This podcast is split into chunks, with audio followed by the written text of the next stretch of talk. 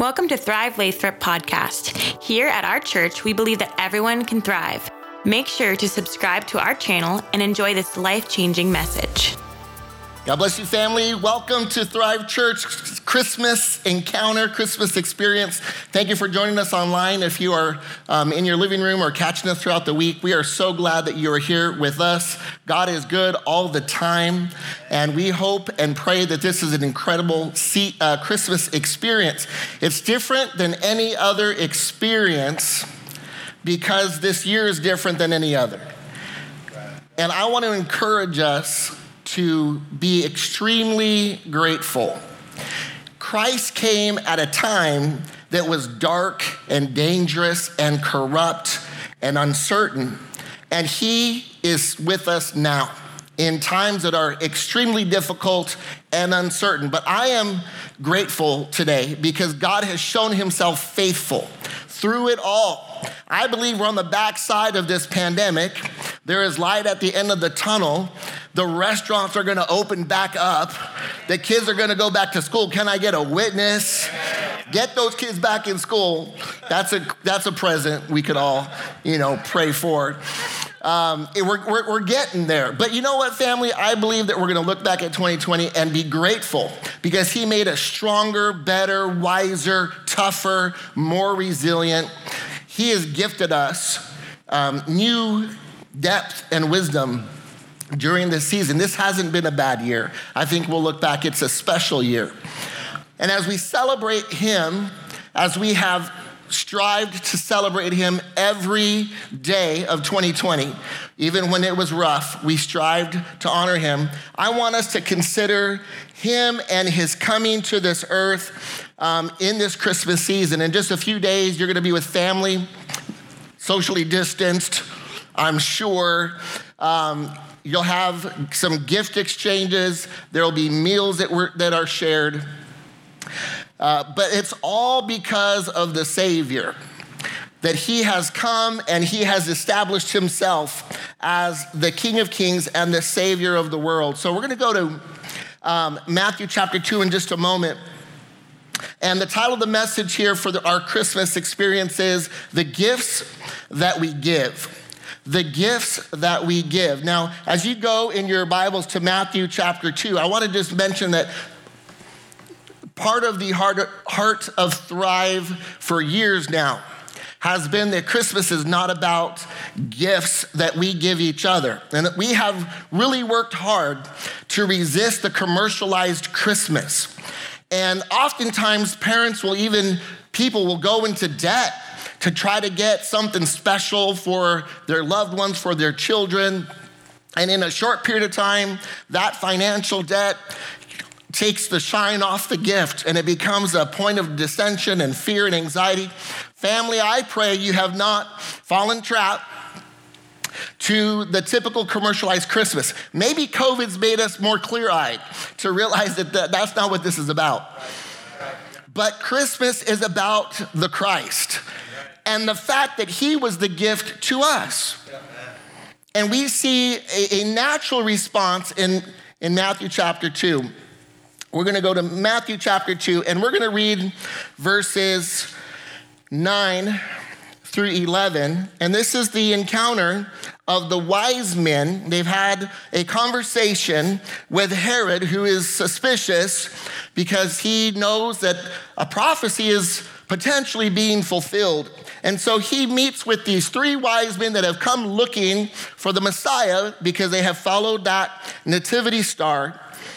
And it says in verse 9, after they had heard the king, they went on their way, and the star they had seen when it rose went ahead of them until it stopped over the place where the child was. When they saw the star, they were overjoyed. On coming to the house, they saw the child and his mother Mary, and they bowed down and worshiped him.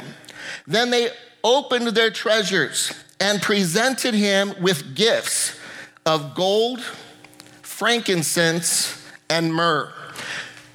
With the natural response that these wise men, these, these, these watchers of the night sky, and these um, type of scientists, type of people that their communities would look for towards them for wisdom. They knew something special was happening, something prophetic. And they followed it. And when they came face to face with the, with the child Savior, their initial response was to present gifts. I believe that as we grow in the nature of Christ, our natural response will be to be gift givers. Giving becomes a part of our nature. This is the beauty of the work of the Savior, is that He releases us of fear and anxiety and grasping because we realize that when we have discovered the King of Kings and the Lord of Lords, we have everything we would ever hope to have. So, all those things that we looked for, for security and satisfaction and, and fulfillment that were never enough, where we can be open handed with. We can be open handed with relationships. We can be open handed with our jobs and wealth because we have found the source of every good gift. That was the wise response of these men. And God changes our nature. We become less selfish, less insecure, more generous, more responsive to the needs in front of us because that's His nature. We become more and more like Him as we get closer and closer to Him. I'm proud of you, Thrive, because you adopted 107 children. This Christmas will be special for 107, 107, maybe even 109. I think there were two more that kind of got added at the end, but we'll take care of them too. Like 109 children that would not have had an opportunity to enjoy Christmas gifts at all. And in fact, we were able to bless parents. We gave the gifts to parents so that the parents could give the gifts to their children. We provided them with the gifts and the wrapping paper. We provided them, you provided them with Christmas dinners. And can I just tell you, it wasn't hard to take care of over 100 kids. You acted, you responded quickly. You responded, and you have responded all year in, gen- in generous ways. But even though there's a pandemic, even though many of you have lost hours, even though many of you have had time off of work, even though many of you have been nervous and anxious about getting out and about, we found a way to bless every kid that was made known to us that had a need. Why? Why would we do such a thing? Why do we give tithes and offerings? Why do we give to a grow project to bless people we don't even know? Why are we generous? Because He has made us so. And so this Christmas, we enjoy His nature at work in us. We overcome anxiety, we overcome fear, and we become givers givers of time and love and compassion because He has made us different. He's changing our nature. Isn't that awesome? He changes our nature. He, he takes us from fearful to brave, from stingy to generous, from, from a grudge holder to a forgiver. He changes our nature. The Savior has come, and He immediately impacts the way we've acted for 20, 30, 40, 50 years. He can change us. The closer we get to Him, the more we become like him. Family, in this season where there's a lot of anxiety and concern around us, let's operate in that nature of giving. Give someone a phone call. Check on someone during this second wave of shutdown. Check on someone who you know is struggling, maybe someone who's gotten sick, maybe someone who um, has, has been laid off. Check on someone. Let's, let's operate in the nature He's given us. Giving becomes our nature. And I want you to know that every gift we give is meaningful. The wise men brought three gifts gold, frankincense, and myrrh. Gold, we understand pretty pretty, pretty quickly how precious gold is. And, and the things of the temple would be overlaid with gold, the utensils and the tables, and there would be golden ornaments on the robes of the priests. We understand the value of gold, and one of the precious gifts given was gold. The other was frankincense. When I was a kid, I thought they, I, I thought they said Frankenstein, and I didn't know why they'd want to scare little baby Jesus. But I realized it's frankincense, and frankincense is, a, is an incense. It was used, and it was one of the ingredients that's specifically chosen by God in the Old Testament to offer incense in the temple. And its significance was that of prayer and praise. They offered to, ba- to this baby Jesus, they offered to this infant Savior a symbol of worship and faith. Takes faith to pray. There was meaning in these gifts the preciousness of the gold and the, the fragrance of the frankincense, and then the oil of the myrrh, which was used as an anointing oil. It made normal things suddenly special. They would anoint the things of the temple, they would anoint one another, presenting that everyday item and instantly in its in its separation from the common things it became holy.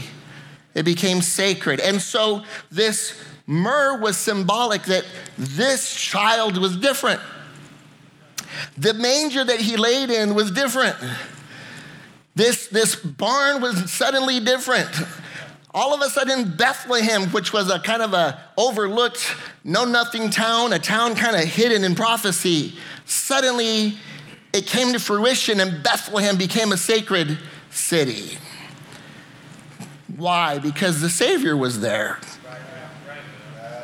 These gifts were significant. Truly some scholars they, they, were, they, were, they were truly significant. Some scholars believe that the frankincense was actually worth more than the gold. They gave their very best. The trek was one of faith. They weren't sure exactly who they were looking for or how are they going to find him. They just recognized that something supernatural was happening, something they had never experienced before. And they followed that star till they found the one, but they came prepared because they knew a king was being born. The gifts were meaningful. The gifts that we're giving to these, to these 109 children, the gifts that, that we give of love and compassion and, and, and, and, and mercy and, and checking in and loving on and following up, they're meaningful. They're meaningful. They matter. See, the gifts we give now are like gold, frankincense, and myrrh. There, there's, a, there's a cool little saying wise men still seek him, right? I don't know if you ever seen I think they're bumper stickers or something. That might have been from the 80s when, you know, it was cool to have a bumper sticker. But uh, wise men still seek him. And if we're wise, if we're wise, if we're watchers of the heavens, and we're looking for his divine cues as to how to act, now in troubled times, now in the middle of pestilence, now in the middle of a divided nation, then we will be generous and we will give our best. I think what is more precious than gold, symbolically, gold representative of the most precious of things? It's what pirates love to look for, right? It's what treasure hunters are looking for the gold doubloons. They're looking. Can I just tell you that your life is more precious than gold? It's the best you have to offer Him. And if we're going to be wise, and if we're going to take our heavenly cues, then we're going to look for ways to offer ourselves. It is the best that you have. You know, there is, there is, some, there is a universal understanding for the, for, for, if there's someone out there who is wondering if God even exists, let me just tell you that if we were just animals, we would not recognize the universal dignity of every man. You don't have to write a law to know that every life is precious. It takes someone becoming demented and going through every moral stop sign, written or unwritten, that even a poor person in the corner of the world is still worthy of protecting. And natural anger rises up when we understand that there might be a power, there might be someone in authority in some corner of the world who is taking advantage of the weak and the poor. Anger rises up in us. Why? Because we're not animals. And we recognize that that is a person with a divine spark, inherent worth. Because someone, something tells us that child was made in the image of God. What we have to offer is more precious than gold. And I think we still offer frankincense. Right. We still offer our worship and our praise. Why do we pray? Why do we pray? Because we believe. There was, that, there was a, a saying, you can't you take God out of school because kids are always going to pray before a test because they're always scared. Right? oh, Lord, give me the answers. Right? I need a miracle. All of a sudden, everyone's a believer. Right. Why do we pray? Because something in us says, I believe. Yeah. I believe. And so when we offer prayer, we are offering a fragrant incense of faith. And when we praise, we're offering Him our trust. We're saying, I worship you. I speak to you because I believe you hear me. And I praise you because I know you're good and you have me. We offer these gifts now. Friend, if you are struggling because it's dark and you're feeling very alone and isolated and overwhelmed and outnumbered, join the club. But we're a club that prays because we believe God hears. And if we would be honest, as hard as 2020 has been, we have seen him. We have heard him. He has intervened. And if it wasn't for him, some of us would not be here. We're a club that prays because we believe he hears, and we're a club that'll praise no matter how we feel because we trust him. We trust him. And these are the gifts we give. We give something more precious than gold, and we continue to give that symbolic frankincense of praise and worship, and we offer him myrrh. We offer him a commitment to holiness. We declare ourselves holy. We declare our children as set apart. I think that it would be natural, probably more common now than ever, to wonder how do we raise children in this time? Well, I'm looking at my son Canaan and my daughter Eden and my daughter Belen and my son Levi, and I'm seeing them as missionaries. No matter what they do for a living, so they will be ambassadors of the good news. Right. When I take Belen and Levi to school in the morning, we have talks, and I tell them, hey, Belen's a, a semester away from high school, and I'm already letting her know you're going to hear things that we don't agree with. You're going to have professors that will teach you things we, that are unbiblical. And let me just tell you that God knows more than your biology teacher or your, your philosophy teacher. God knows more than your teachers, and we're going to trust the Word of God. We're going to believe and, and that, that our mission is still real and God's going to use us to win the world. And so we anoint our children. Right. God takes the mundane things like our jobs and our resources and our little talents that alone don't m- m- make much of a difference, but anointed and blessed and set apart for divine purpose can make all the difference in the world. You might not be eloquent, but your phone call this week to that person that God lays on your heart will be enough to set them free. You are messengers with our little words and our, and our simple thoughts, but set apart intentionally, anointed by the Holy Spirit to do his work. Friend, we pray an anointing over you. As the worship team comes up, I just want you to know that we pray an anointing over you. We pray power over your life, that we would embrace the very nature that God has given us to be givers, to be generous, that we understand that every gift is meaningful and that our very lives are more precious than gold. Friend, this season, when you pray over your Christmas dinner, you may not be able to gather with your all your family. You're probably going to be isolated a little bit or distanced, and not everyone's going to get together. Well, make sure that you spend some moment in prayer, whether it's over the phone or through a Zoom, or if it, with those that you do end up meeting with. Make sure you offer prayer and praise. And can I just encourage you, family? That before you cut that ham or eat that tamale or whatever you eat at Christmas, make sure you give God praise for 2020. Make sure you thank him that just like he came at a dark time in the, in the, in the history of Israel, even though he came when there was a, a, a, a, mortal threat named Herod, he still rules and reigns, though there's a mortal threat called COVID 19. He is still the light of the world. Make sure you praise him for who he is and what he's done. Make sure you declare the good works of Christ in your life and in your home in 2020 and let that incense rise.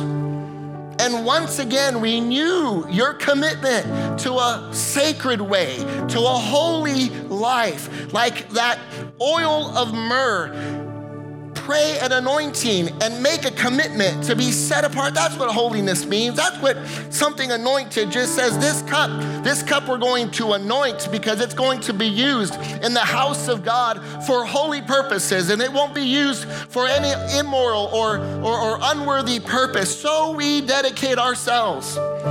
So we dedicate our resources. So we dedicate our talents. So we dedicate our work. So we dedicate our loved ones for holy purposes. Let's do it again before the clock strikes 12 in 2020. Do it at that Christmas table before you open up gifts that you're given, wonderful tokens of, of love and appreciation, wonderful expressions of, of, of uh, compassion or, or admiration for those in your life. Before you do that, can you give yourselves anew to the Savior? Wise men still seek him, right? We still go and bow and give him the gold and give him the frankincense and pour out the myrrh for his glory. Thank you again for tuning into our podcast. For more info, please visit our website at thrivelathrop.com. Have an amazing rest of your week.